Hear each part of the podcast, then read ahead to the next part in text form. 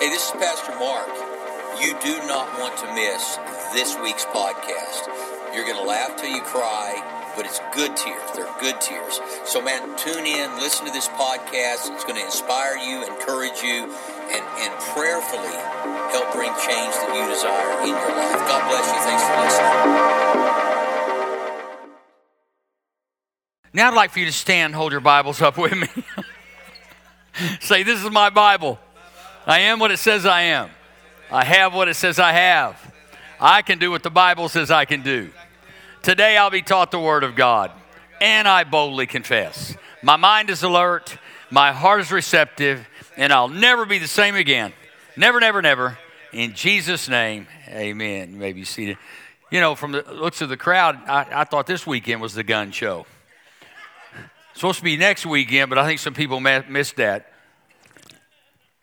Well, today we're continuing this series, What's Up?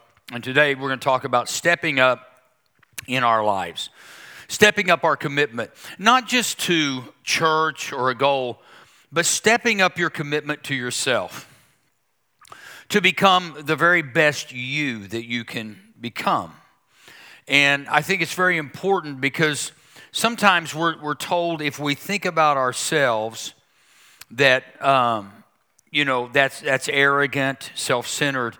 But the reality is, until you can love you and be kind to you, you'll never love anyone else or be kind to them. So it's very important that today you begin by saying, I'm going to step up my commitment to myself. Now, I, I mean, I'm going to become the best version of me that I can become. And that's not easy because if we're going to do that, we have to uh, be honest about our flaws and our deficiencies. In my greatest crisis, I found the greatest me. Not because I wanted to, but because I knew if I didn't, that crisis would live me, with me the rest of my life. But if I could use that as a stepping stone or a platform to look and say, okay, what, what opens the door to sin or crises in our lives. And quite frankly, what I found is most of the time it's unawareness. We're not aware of our flaws. We're not aware of our weaknesses. We're not aware of what we're susceptible to. We're not being our best us. We're just focused on creating a perception that makes you look at me and go, he's got it all together. They're really doing well. And that's what most people do in life is live a life outside the house that causes everyone else to go, they're really a nice person. They're really something. They really got it all together. And then you come home and close the door, and you have to live with the story that you've told others or presented to others, not because you're mean or evil, but because we're so afraid of what other people will think about us. And that, that incarcerates us in life. We, we live, it's like we get, we get a weekend pass and then, then we go back home and we're imprisoned by our own realities and our own truths. And I want to say this you are wonderful and beautiful in the eyes of God. And that if you could just understand, God sees every flaw every problem, every vulnerability that you might have. And He loves you as though you were perfect because in His eyes, you are. Why? Because His Son died. His perfect Son died, and He lives in us as we're born again. He lives in us. And that He said, Love your neighbor as you love yourself. You have to love you. And hopefully today, this will help us walk through this. In uh, Bible says, in everything you do, stay away from complaining and arguing so that no one can speak a word of blame against you. So you say, what do I have to do to live my life? Well, don't be a whiner, don't be a complainer, and don't be argumentative. This is very difficult uh, to deal with in our human nature uh, because all of us want to be right, we want to be heard, we want to, you know, and so we complain about maybe what somebody else does, somebody else says, we argue, we do all those things, and there's no peace in that. Uh, you, you are nothing more, and I am nothing more than a, a disseminator of information. Uh, I, I, I can disseminate the information I have. That information may be right or it may be wrong. But in that moment, it's the information I have, and I believe in sharing it with you. And if you totally disagree, that's okay. You know, many relationships go south and sour simply because two people don't see things the exact same way. Let's take, for example, there are four gospels. And when I was in the school of theology, there was always the debate why do we have four gospels, four uh, descriptions of the life of Christ Matthew, Mark, Luke, and John? Do you imagine for a minute that when Matthew finishes his letter and Mark goes, Now that's just too wordy. And you're, you're not writing to a Gentile crowd, you're writing to a Jewish crowd, and I think I can one up you. But then you have Luke who goes, Well, Matthew's writing to a Jewish crowd. Mark just is getting to the point. Thus, but Luke was a physician, and Luke said, Let me write this a little more professionally. And then John's writing from the perspective of his relationship with Jesus because he was, he was so a sensitive person. He's thinking, I need to write a better. So you see where I'm coming from. but there should not be any debate that uh, one professor described it like this. He says, you know, you're standing at an intersection.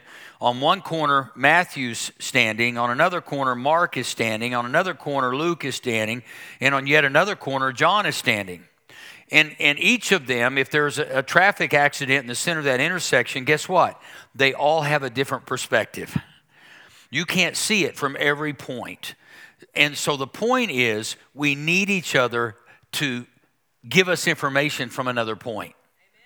You, you're always better if you hear what people have to say that you don't know about what they're saying. You, you've never thought about it that way. It doesn't mean you have to agree. Matter of fact, many people get mad at people who are atheist, agnostic, Buddhist, Muslim. And, and uh, even though I don't agree with any of those positions, it doesn't mean I have to be divided from the people who hold those positions. In fact, that would be the worst thing that could happen because God wants us to have that one perspective on that street corner that says, here's my perspective. And guess what? When someone shares a perspective instead of a mandate, we have a tendency to listen a lot better. If somebody comes, if you don't believe what I believe, you're going to hell. I know that we've all been approached by those people. They're called the Turner burn religion. And uh, in their minds, they hold the lighter or the matches. And so in uh, Matthew chapter 23, verse 11, it says, Do you want to stand out? Now, here's what I want all of you to discuss. When I say this, there are those of you with great deal of false humility that say, I, I don't, I don't want to stand out. I don't want to be. Everybody wants to stand out. Some of you have just given up. And, when I say stand out, not in an arrogant way, but let's face it, every human being on earth wants to be loved and noticed. And that's okay. That's how God made us. And it may not be that you want to be loved and noticed by a crowd, but everybody wants to be loved and noticed by somebody. And uh, that doesn't mean that you have, in the sensual sense, doesn't mean the sexual sense. It just simply means this that, that we all are hungry to have relationships and to be heard. And so, the very first thing that has to happen is you have to step up your commitment to you. And as I talk about this, obviously, many people don't even serve in the church, not because they don't want to, but because they're afraid to. You're afraid of doing something wrong. You're afraid of being misunderstood. You're afraid of somebody not liking you. You're afraid of saying the wrong thing. You're, you're so afraid of other people's opinions that you have a a sense, a soul paralysis that prevents you from enjoying the life that Jesus gave you. And, and you know, it's, it's so important that we, we understand these facts so that we can move forward. Some of you are already dreading Christmas, thinking, I'm going to see family members and they're going to have an opinion of me. I'm not as successful as them. They're going to have an opinion of me. Listen, I'm going to tell you the people that will, will be most remembered are not the people with the most money, they're the people with the most love and the most kindness. Those are the people that will be remembered. The people that, when, when they left your presence, they went, I feel so much better having been around them. They encouraged me, they loved me, they were kind to me. And so some of you are trying to measure your life by success, by materialism, by things. And there's nothing wrong with having stuff. There's only something wrong with stuff having us. So if you have stuff, that's fine. But but your stuff is really, really not as impressive as you might think. And uh, what, what's really impressive, though, is, to me, is somebody who can have a, a conversation with anybody and in the midst of that conversation, there's grace, there's mercy, and there's love. And, and so the Bible says that love never fails, mercy triumphs over judgment, and where sin abounds, grace does more abound. So if we can operate and live our lives in such a way that we demonstrate those qualities, I believe that Christianity will flourish. But I've watched many talk shows eh, with, with pastors and Christians debating non Christians or even other religious leaders. And I just thought, you know, it saddened me that, that the debate was so heated that why would I want to be a Christian? You're no different than anybody else. You know, and I believe one of the greatest lights that we have is, is our ability to be kind in the midst of animosity. And so it says, Do you want to stand out? then step down. Be a servant. If you puff yourself up, you'll get the wind knocked out of you. But if you're content to simply be yourself, your life will count for plenty. So before we can step up, we have to step down and, and realize that really the step up is a step down. In other words, I'm not trying to achieve uh, uh, uh, success as the world would see it, with being president of something, the head of something, the CEO or CFO. But the reality is, my life is not defined by the titles given in a corporation, but by the one title given in my faith called being a Christian. So, commitment means the ability to bind oneself emotionally and intellectually to an idea or task that needs to be completed. Our greatest task is to run our race in life, to fight the good fight, not the bad fight, the good fight, and to keep the faith. That's what Paul said. And so, running our race is filled with distractions, criticisms, hatred, uh, worldviews that, that, that, that uh, we would disagree with. And it's so important that we love everyone regardless of how they identify with us. And, and what happens, religious people say, well, if I love people that are living wrong, then I'm endorsing their behavior. No, you're not. You're endorsing their person. That's what Jesus did. He endorsed the person. He went to Zacchaeus' house. He didn't say one word to Zacchaeus, You need to get things right, you little thief. First off, you need to grow about a foot. Then you need to pay everybody back. Jesus just walked into the house with love, and Zacchaeus starts going, uh, "I'm going to give back uh, you know, half of everything." And I'm to, and Zacchaeus just starts running off at the mouth because he's just in the presence of pure love. How many of you know that when people are stupid, they typically know they're stupid? And the problem is that when you confirm their stupidity, it makes them even more angry. Versus saying, you know what, I, I, I can see brilliance in you. I can see love in you. A person that's filled with hate, they just haven't unearthed their true person that God made them to be. It's just not unearthed yet. It's still covered by the residue of a fallen world that is filled with anger, fear, and all of the things that keep us from living a life filled with joy. And I tell you, I had a birthday, and I am so much closer to heaven.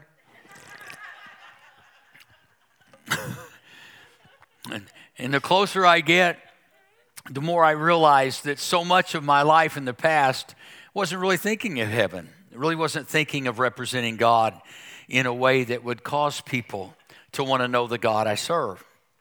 And so the rest of my life will be the best of my life because I realize now, yeah,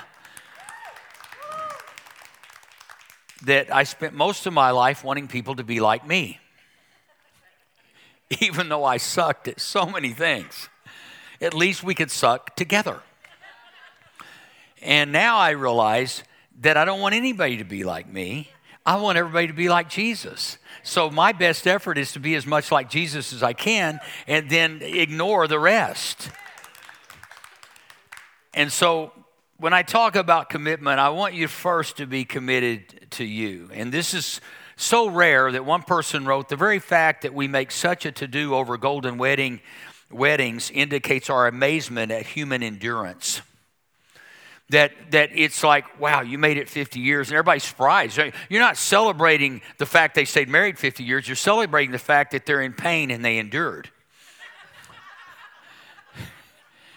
I mean, come on, man. You bring two people together under one roof and you realize how different you really are. And it's like, yeah, we made it. And you want some kind of plaque or trophy because you made it. Instead of saying, I don't need a plaque, I don't need a trophy, because I got the one that made my life so much better that it wasn't even difficult.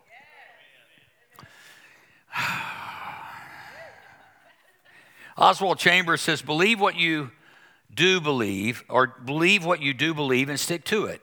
But don't profess to believe more than you intend to stick to. If you say you believe in God or believe God is love, Stick to it, though all providence becomes a pandemonium shouting that God is cruel to allow what he does. And that's the world in which we live. If God's such a good God, why does he send anybody to hell? I'm going to load your gun right now. It's a very simple answer God sends no one to hell. We get to choose our eternal dwelling. He said, I'm going to let you choose. I set before you life and death, blessing and cursing. He said, choose life. He gave us the answer to the test. Remember when we were kids, there was always a key to the test. And of course, if you grew up in the era I grew up in, we knew where the key was. And all you had to do was get the key, and you had the answers to the test that you were about to take. God went ahead and said, Look, I, there, there are going to be tests in life. Not He doesn't tempt anyone, but there are tests. The tests are there to help us see where we are so that we can get better. Not to punish us, not to show us we're dumb, but so we can get better. But God says, in order for you to get better, you need to know what to do to get better. So the tests in life are going to come with the key from God. And He's going to let you know how to handle every test. If somebody, you know, curses you, he said, bless them. I think I got the wrong key. My neighborhood says somebody curse you, you curse them back. And God said, no, no, no. The key is if somebody does that, you bless them. If someone's mean, you're kind. If someone hates, you love. Simple in theory, simple speaking, but the reality is when somebody's just a true blue idiot to you. No, I, am telling you, I, was, uh, uh, Susan, Susan and I went to a restaurant kind of pre birthday because we, we were busy yesterday. And so, um, I'm, I'm trying, I walk in, it's a new restaurant. We wanted to try it out. And, and the lady that was hosting was very nice, but then all of a sudden, Humpty Dumpty come walking in bouncing in. And I'm telling you, she was just vicious. You don't have a reservation? I said, Well, I was told we couldn't get one. I can get you one two weeks from now. I said, Well, I'm here tonight. Would really like to eat tonight. And she's kept on. And she, and I, I was just, I, I smiled and I went, Well, you know, I'm, I mean, you have to understand everything in me wanted to go full MMA. I mean, I, want, I wanted to just throw her up against the fence. And so she walked away for a minute, and I asked the really nice hostess, I said, Who is she? She said, Well, she's the co manager, and dad owns a restaurant. I said, Not for long. With a daughter from hell. Anyway, so, but I didn't say that. I smiled. And guess what? I end up getting probably the best table in the restaurant when they said, You're not going to get one. Now you got to understand how proud in this moment. I know you're not supposed to be prideful, but I'm really proud of myself. Because about 10 years ago, I would have made her shorter than what she already was. I say this with such joy. As you can tell, there's still a little bit of rub on this. But anyway, so the very first thing we need to do is in, in being committed is, to be humble. And, and, and this is so very important to the outcome of our life. Our commitments are measured by our willingness, listen to this, to endure the pain of not doing what our flesh demands or desires, but what our heart has promised. And, and our flesh, it's, it's humility is, is really an act of self-control. Because even when you've been wronged, I mean, Jesus is hanging on the cross. He's the Son of God, never committed a sin, did nothing wrong, was absolutely perfect in every way. And just think about it this for a moment the power of self control. We, we look at his body, it was, it was beat up and pierced and bloody. But look at his soul for a moment when he looks down in great agony and great pain, knowing that he was falsely hanging there, that was falsely accused. Father, forgive them, for they don't know what they're doing. Wow. Those words may be the most powerful words in the Bible. Father, forgive them. Because if I'm hanging there, I'm calling angels thousands. And I'm going, okay, big boys, take this. And I'm coming down off here because I'm son of God. I can pull these nails out by just doing this. I mean, he was all that and yet decided it was more important to be falsely accused and crucified than to be right. Because in not showing himself right, he was able to make all of us right or righteous. And so he was committed, not because he, he had to be, but because he desired to be. When I was a youth pastor, I had a lot of kids, I had about a thousand kids in the youth group. And you guys just take your two little kids at home and multiply that. Because about any given day of the week, you want to throw them out with the trash. I had a thousand of them. Thank you. I am absolutely convinced that I get a little bit of a pass to heaven just because of that. And I had to have a lot of youth leaders, volunteers. Yeah. How many people are stupid enough to volunteer? I mean, how many people are godly enough to want to volunteer to manage these? Literally, it was so big, I had to have police officers at my youth meeting because fights would break out. Oh, yeah. It's cool. Yeah, they would bring guns, and I still have a butterfly knife I took off of a kid that brought it to the altar and wanted to get saved. I was so glad he wanted to get saved. 357 Magnum in his car, a butterfly knife in his pocket, come that night to kill some people. Yeah, it was, it was fun. It's a great life. That was back when I was young, adrenaline high, and stupid. But I would always tell my youth leaders, because I knew working with kids, you know, matter of fact, one night I, I had a kid that was so off the wall, I grabbed him around the throat, threw him up against the wall in the name of Jesus. And because I mean, it, was, it really was a, a, very difficult task, but it was a fulfilling task. And, and I would tell him, I said, look, I want you, after I'd meet with him and I'd do monthly uh, new volunteer meetings, and I would say, the very first thing I want you to do when you're assigned a job on a Sunday night or Wednesday night, because I had youth meetings those nights, I said, I want you to make a mistake. They looked at me and they went, What do you mean? I said, make a mistake. I said, just get it over with because you're going to. So why don't you just go ahead and define a, your first mistake and just do it? And then that way, when you see that I'm just going to smile at you and say, now go sick them again next week, that you're going to be okay. Because it's humbling to make a mistake, wouldn't you say? It's humbling. It's, it's like getting pulled over by a police officer in your neighborhood. And just so happens everybody's out on the street that day. And you're like this. And they know it's you. You can't hide. And you feel like an idiot. Instead of standing up and saying, Come and meet this officer. It's awesome. Come and join in with me. Humility says, I, I don't care what you think. I, I'm going to make mistakes. I do make mistakes. I mean, it's all a part of it. I've told you the story before when I first got golf carts and had thousands of people in the church that, that a kid ran into not one car, but he ran into two. Jack, two cars up in a golf cart. And I think he thought I was going to kill him. I said, So I. Why? Because he made a mistake. And, and, you know what? I, I didn't want him, I didn't want to shame him. I can promise you what he did was enough. He didn't need me to tell him he was stupid and that he probably needed to learn to drive. He knew that, wouldn't you say? It's not like, look at me, nobody else did this today.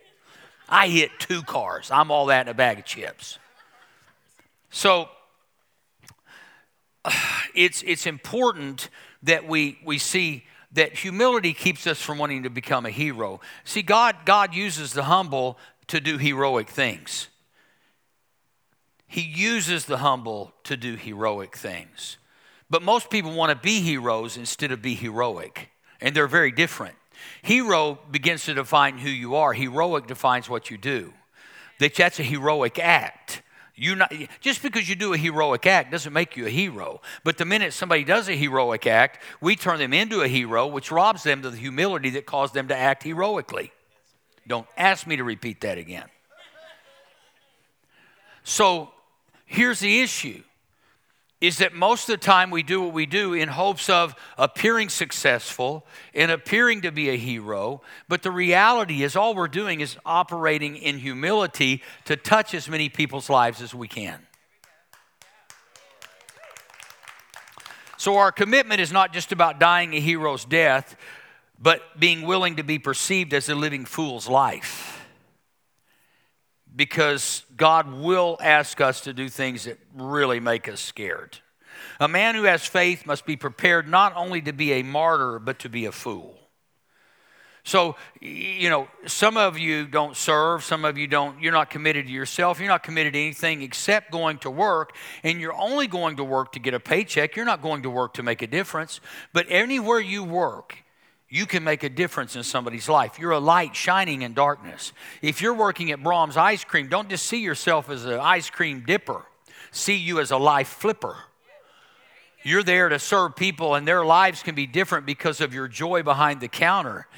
And I'm going to tell you, you put a little bit of sweetness along with that little sweet ice cream, and I'm telling you, you can make somebody's life really sweet. But, but you got to be happy with what you do. And, and so the only thing some people are committed to is going to work. They're not committed to anything else. They're not committing to make their life better. They're not committed to growing. They're not committed to serving. They're not committed to church. They're not committed to God. They're not committed to anything. And, and, and let me just say this I'm, I, I always say things I probably shouldn't say, but I'm going to say them because you're used to me saying things I'm not supposed to say. But some of y'all are committed to church and some of you aren't. Some of you get up about one, one Sunday a month and say, Well, we probably ought to go to the house of God. Really love your commitment. I wish Jesus would come back and just tease a lot of people, going, Think you're going to go? Coming with me, you think? If I were to ask you right now, Are you going to heaven? Do you think you're going to heaven? Well, tell me why you think you're going to heaven. That's the only time I'd really like to be Jesus, is to mess with people. Yeah, I think I might let you go. Hold it. Let me talk to the Father. Let me talk to the Holy Ghost. We're going to have a discussion while you sit over here and sweat bullets. Because we live in a society that's not committed to much, committed to wealth, committed to position, to title, Instead of saying, I am committed to love the people Jesus gave his life for, I'm committed to serve the people that Jesus came to serve, I am committed to go out of my way to represent Christ.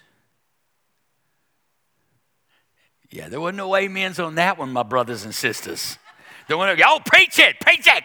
No, it's like, oh, God. Thank you. I like that. There you go. One person knows I'm right. The rest y'all need to get saved. Envision your best self. Be kind to yourself, give yourself grace, and be patient. I tell my wife all the time, I said, be nice to you. If you're nice to you, see, there's a little bit of twist on this. If you're nice to you, I know you're going to be nice to me. It's a little bit of self selfishness there because People who are nice to themselves have a tendency to be nice to other people. But if you're walking around telling yourself how stupid you are and how brainless you are and how dumb that was, you will make it a point to tell everybody else the same thing because you've already told yourself. And in order for you to feel better about you, you have to make everybody else come down to your level. So at your stupidest moment, start bragging on somebody else, it'll change everything.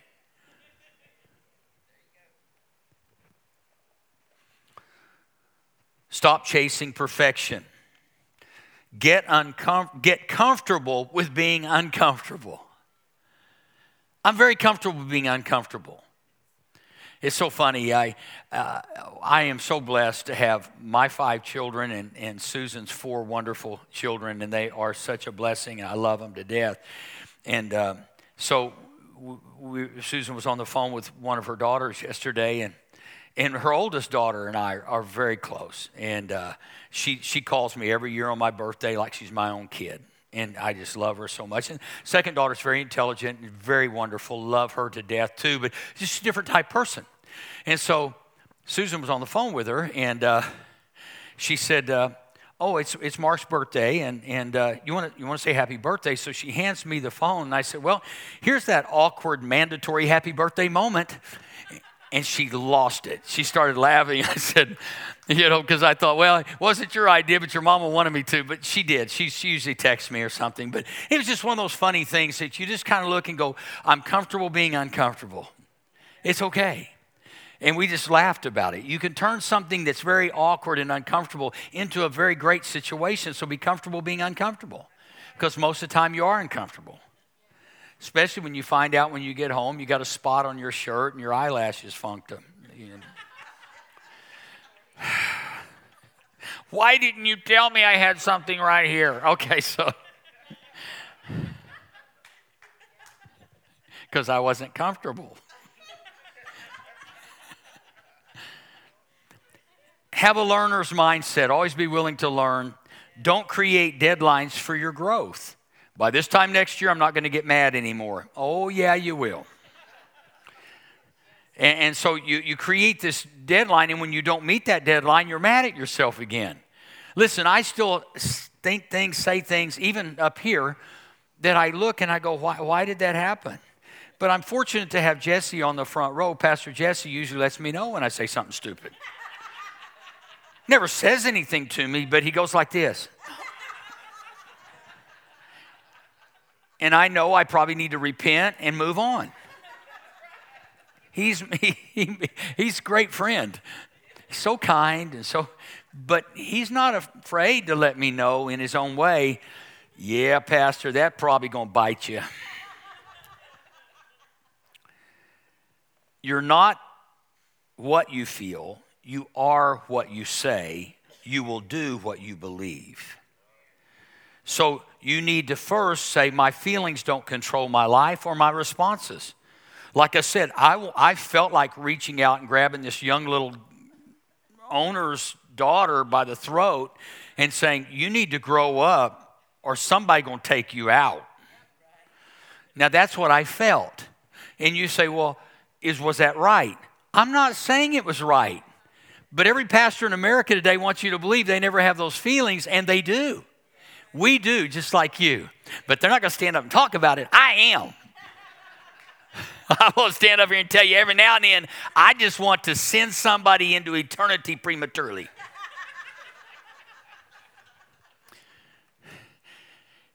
And, and you know, is, is it okay to want to do that? Well, really not, but it'd even be worse if I succeeded at it. So I can't meditate on it. I can't think about it. I have to address it and say, no, no, be the light of the world. And you say, well, that's hypocrisy because you feel one way and you do something else. No, that's called wisdom. Because I know how I'm supposed to behave, I know what I'm supposed to say, and, and I'm going to say what I know I need to say and behave the way I know I need to behave, even though I could be justified in the world's eyes. Because that's what, that's what we do as human beings. Well, they deserved it because of what they did to you. No, no. That's not how Jesus works. If somebody does something stupid to you, that does not justify you doing something stupid back. What, what you have to do is what Jesus did hanging on the cross Father, forgive them, for they know not what they do. Second thing is be hungry. Humility is great, but you have to have a hunger and a thirst for righteousness. You, you have to hunger to be, to be like Jesus. You, you, you can't just want to be like Jesus. Uh, even being hungry to be like Jesus is difficult to even be close to Jesus. But, but when you get hungry to say, God, I so much of me want to be, be righteous because you're in me. I had a book publisher that wanted to publish my story. And uh, I met with them, and, and I, I, the book is written. It's seven one inch binders filled with my story for one year. And I'm sitting with this publisher, and so, well, you know, what's your greatest regret? And I said, My greatest regret, and I began to weep as I was telling her, My greatest regret is for the people who will abandon me and never ever see the best version of Mark Crow that ever lived. I said, Because this changed my life. And I said, I'm going to be a better person because I was not a good person, and I'm going to be a better person. And the, what makes me sad is the people who have decided to reject me and say bye to me that some of them still in this city that have already judged me. And I'm not mad at them. I'm just saying it breaks my heart that they will never see the best version of me because now I'm hungry. I'm not hungry to grow a big church, though I'm hungry to reach as many people as I can. It's not about the size of the church, it's about the, the size of the audience that allows me to share grace and mercy and love from the platform of my own experience, not theory. So don't throw people out. Jesus never throws anybody away. But people throw people away only because not they're mean, they're not evil, but because they're so insecure and dishonest with themselves that they get around somebody who's fallen. They're afraid that their failures will be illuminated in the, in, in the midst of a person who has nothing to lose because they've already lost everything. And everybody hangs on so tightly to what we possess instead of the one who possesses us. I want to hang on tightly to the one who possesses me, not the stuff that I possess. And so it's so important that we're, hungry. William Carey, great missionary, said, I can plod, I can perceive or persevere in any definite pursuit. To this I owe everything. I can plod, I can persevere in any definite pursuit. To this I owe everything. He was hungry. In today's world, if we don't get what we want quickly, we quit. If we, if we don't like the person we're with and they don't change over five or 10 years, guess what? Let me, you know what I found out? Sometimes we want somebody else to change to suit us when in reality, God's trying to get us to change instead of them to change. And if I change, I don't need you to change because I can change, I can endure all things through Christ. So if you want to be an idiot, I'm okay. I want you to change and not be an idiot, but if you stay an idiot and I change, that means I can adjust to your stupidity. I know I'm being really raw. I could say this a lot better, but this is Mosaic.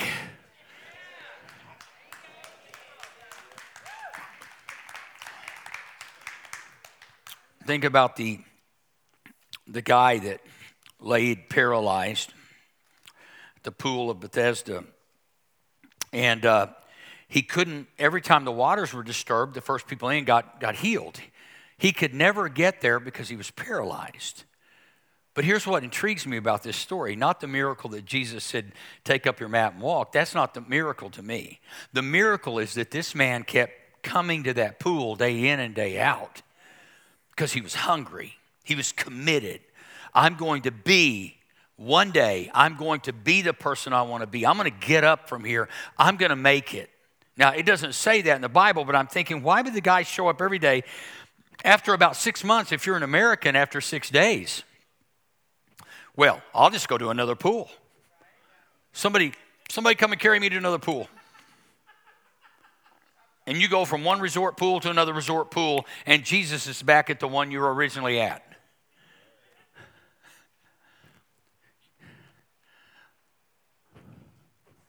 See, some of y'all will quit just because you're not happy with something instead of changing to be happy without something else changing. And I am preaching to me right now, so I hope y'all getting some of it. You know, there, there are always things that we think are going to be better if we just could get it somewhere else. You know, you, the old saying is, you know, the grass is always greener on the other side. And everybody's trying to go to the other side instead of find a water hose. Sprinkle your own side. Then, lastly, and this one is really important. So, be humble, be hungry, but most of all, be human. Be human. For some reason, we all want to be God or like God, and I don't want to be either. I just want to know God. and because if I know God, He takes care of everything. Those who know their God shall do exploits, not those who are like their God, but those who know their God. If you know your God, you'll automatically want to be like your God because you know your God. So quit trying to be like God and start just knowing God. And when you know God and you know that God is love, you'll probably have some level of success at loving other people because you know God. You see, I'd rather change the core of my being, and then out of the core which we live, everything comes out. But if I try to change my behavior instead of the core of my heart from where I live, I will fail most of the time because I'm just trying to act out something that's not in me. But if something gets in me when I talk about love, I know people say, I know I should love. And, and they actually do on the surface, but they're miserable in their heart because love betrays who they really are. But if you have love in your heart and you love other people even when they're mean to you, you have no, uh, you have no problem because it's coming out of the core of your being. You don't expect somebody else to respond to your love. You're responding to the love of God. That's what you're doing. And if somebody doesn't respond to your love, it doesn't matter because that's who you are. You see, that's the reason God doesn't go around getting mad that people don't love Him because He is love. And it doesn't matter. I mean, it does matter because He loves people, but He's not moved by the lack of love and disrespect shown to Him by people who don't believe in Him because He knows who He is. And he says, I'm love, so I can't be anything or do anything but love because I am love. Well, if you have love in you, you can't do anything but love because love is in you. It's not even work when somebody pulls out in front of you, and this is another sin that I have to deal with. I, mean, I, I need a lot. I need to grow a little bit more in love eh, behind the wheel. Hey, pray a little harder, yeah. Live a little stronger. Be committed to work through your humanity and all its weaknesses. Be committed to that. You, see what I'm saying? You. If you really love people and you understand service, I don't even have to, have to ask you to sign up to serve in this church. But I have to because I'm addressing you and your behavior, and I need you. But more than I need you, you need to have service and love in your heart to do something for other people. Susan's always talk about retiring, and I said, I can't retire from this. I have too much in my heart to serve people and love people. If you, I would, I, and this is not a negative confession, it's just the truth. And you can even look it up. People who retire prematurely and have no purpose in their heart die prematurely. Purpose is what wakes us up in the morning. What can I do to help other people? What can I do to serve other people? I told her, I said, if you die, I'll become a missionary full time 24 7. I said, because I, I can't live without just serving people. I can't live without preaching and telling the greatest story ever told. See, I have something every day to wake up to thinking every Sunday, y'all expect me to say something right and to say something stupid, and I never fail you. And so, it, but, but it comforts you to know he is just so human, just like us. Our pastor is just like us. And yeah, sometimes not even as good as you. But there's one thing that I can promise you I love God with all of my heart, soul, mind, and strength, and I love you as much as I possibly can. And that makes me happy. So here you go. Be human. If I must boast, I will boast of the things that show my weakness. This is the Apostle Paul. I will boast of things that show my weakness. And that's, that's the path I'm on in my life now, is I boast of things that show my weakness. Not to get you to feel sorry for me, but to get you to identify with me that it's okay that you have weakness. That's your humanity. That reminds me every time I'm weak how much I desperately need God. But if I'm always great and perfect, why would I need God? I'm doing great on my own. But then my humanity flares up. And I go, I really do need God. Be committed to work through your humanity and all of its weaknesses. God uses humans, not heroes, but our commitment can cause us to do heroic things. Don't, listen to this, this is key. Don't try to not fail.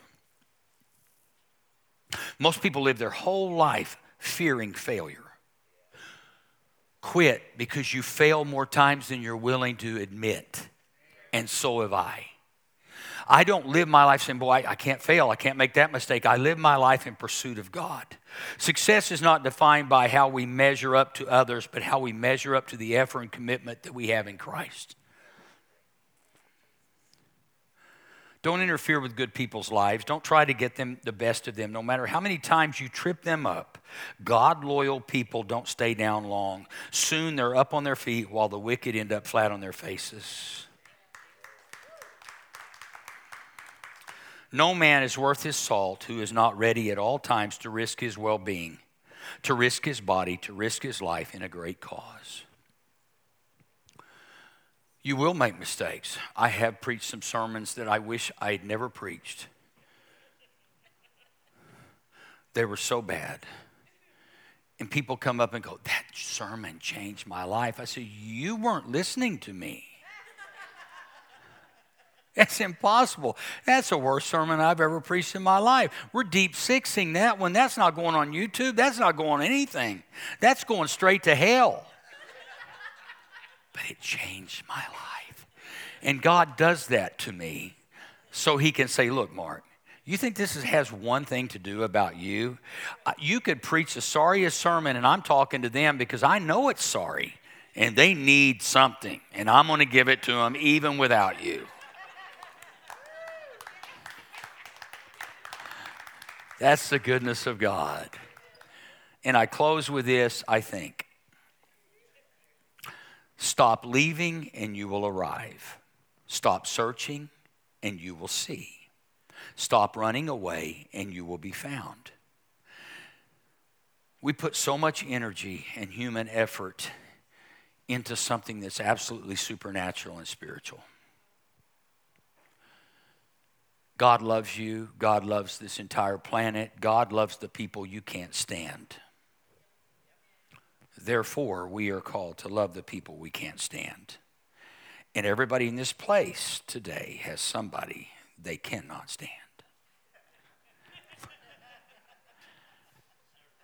and, and some of you are going, Someone? I got a list. You can't change them, but the fact that you can't stand them could be what ignites change in you. God, help me love the people I can't stand. Help me be kind to the people who are mean to me. This is when I talk about being committed. Step up your commitment. Folks, I shouldn't have to ask anyone in this place to serve this church. You ought to be looking for a place to serve. And there's no condemnation in what I'm saying. But you're frustrated. And this is what happens. When I talk about commitment and serving, I know I anger people who know they should be, but they're not. And I would love to apologize for that, but that too would be wrong. Because as a pastor, I'm called to provoke you to do the things you don't want to do so you can experience the things you want to experience. Nobody loves me. Well, who have you been loving? Nobody ever serves me. Who have you been serving? Nobody's ever kind to me. Who are you being kind to? Nobody ever gives me anything. Who do you give something to? It's the law, a principle of sowing and reaping. And you start serving, you'll have people serving you. You start giving, you'll have people giving to you. You start loving, you'll have people loving on you. You start being kind, you'll have people start being kind to you. These are principles. So, step up your commitment. Let's pray. Father, thank you so much for stepping up your commitment to humanity, or at least showing us your commitment by giving your only Son, who never sinned once, to die on the cross for us. Jesus, thank you for being committed to me, committing to me, committed to me, a sinner, a horrible sinner. But you were so committed to me that you gave your life. And not only did you give your life, but you rose from the dead. And even as I speak, you're at the right hand of your Father and my Father, interceding for me when I fail, when I'm stupid, when I make mistakes. You're not telling him that. You're saying, I gave my life for Mark. I died for him and I rose from the, the dead for him. Let's show him grace. Let's show him love. Let's show him mercy every head bowed, every eye closed. And those of you watching online and watching on podcasts, YouTube, whatever it is, whenever you're watching this, know this God loves you. And I want you to pray this prayer with me, just surrendering your life to Him. Say, Father God, thank you so much for giving your only Son to die for me. Jesus, thank you for giving your life for me. Today I give my life to you. I repent of my sin. Thank you, Jesus. Amen. If you prayed that prayer, I want you to text the word saved. If you weren't saved, you felt separated from God, to 405 500 1310. Just text the word saved, 405 500 1310. Hello, this is Pastor Mark Crow. I just want to take a quick moment to thank you for joining us online. We hope you have a blessed week this week and get to be a blessing to those around you. I want to invite you to join us at Mosaic Church OKC next week at 9:30 a.m. and 11 a.m. or join us online. God bless you.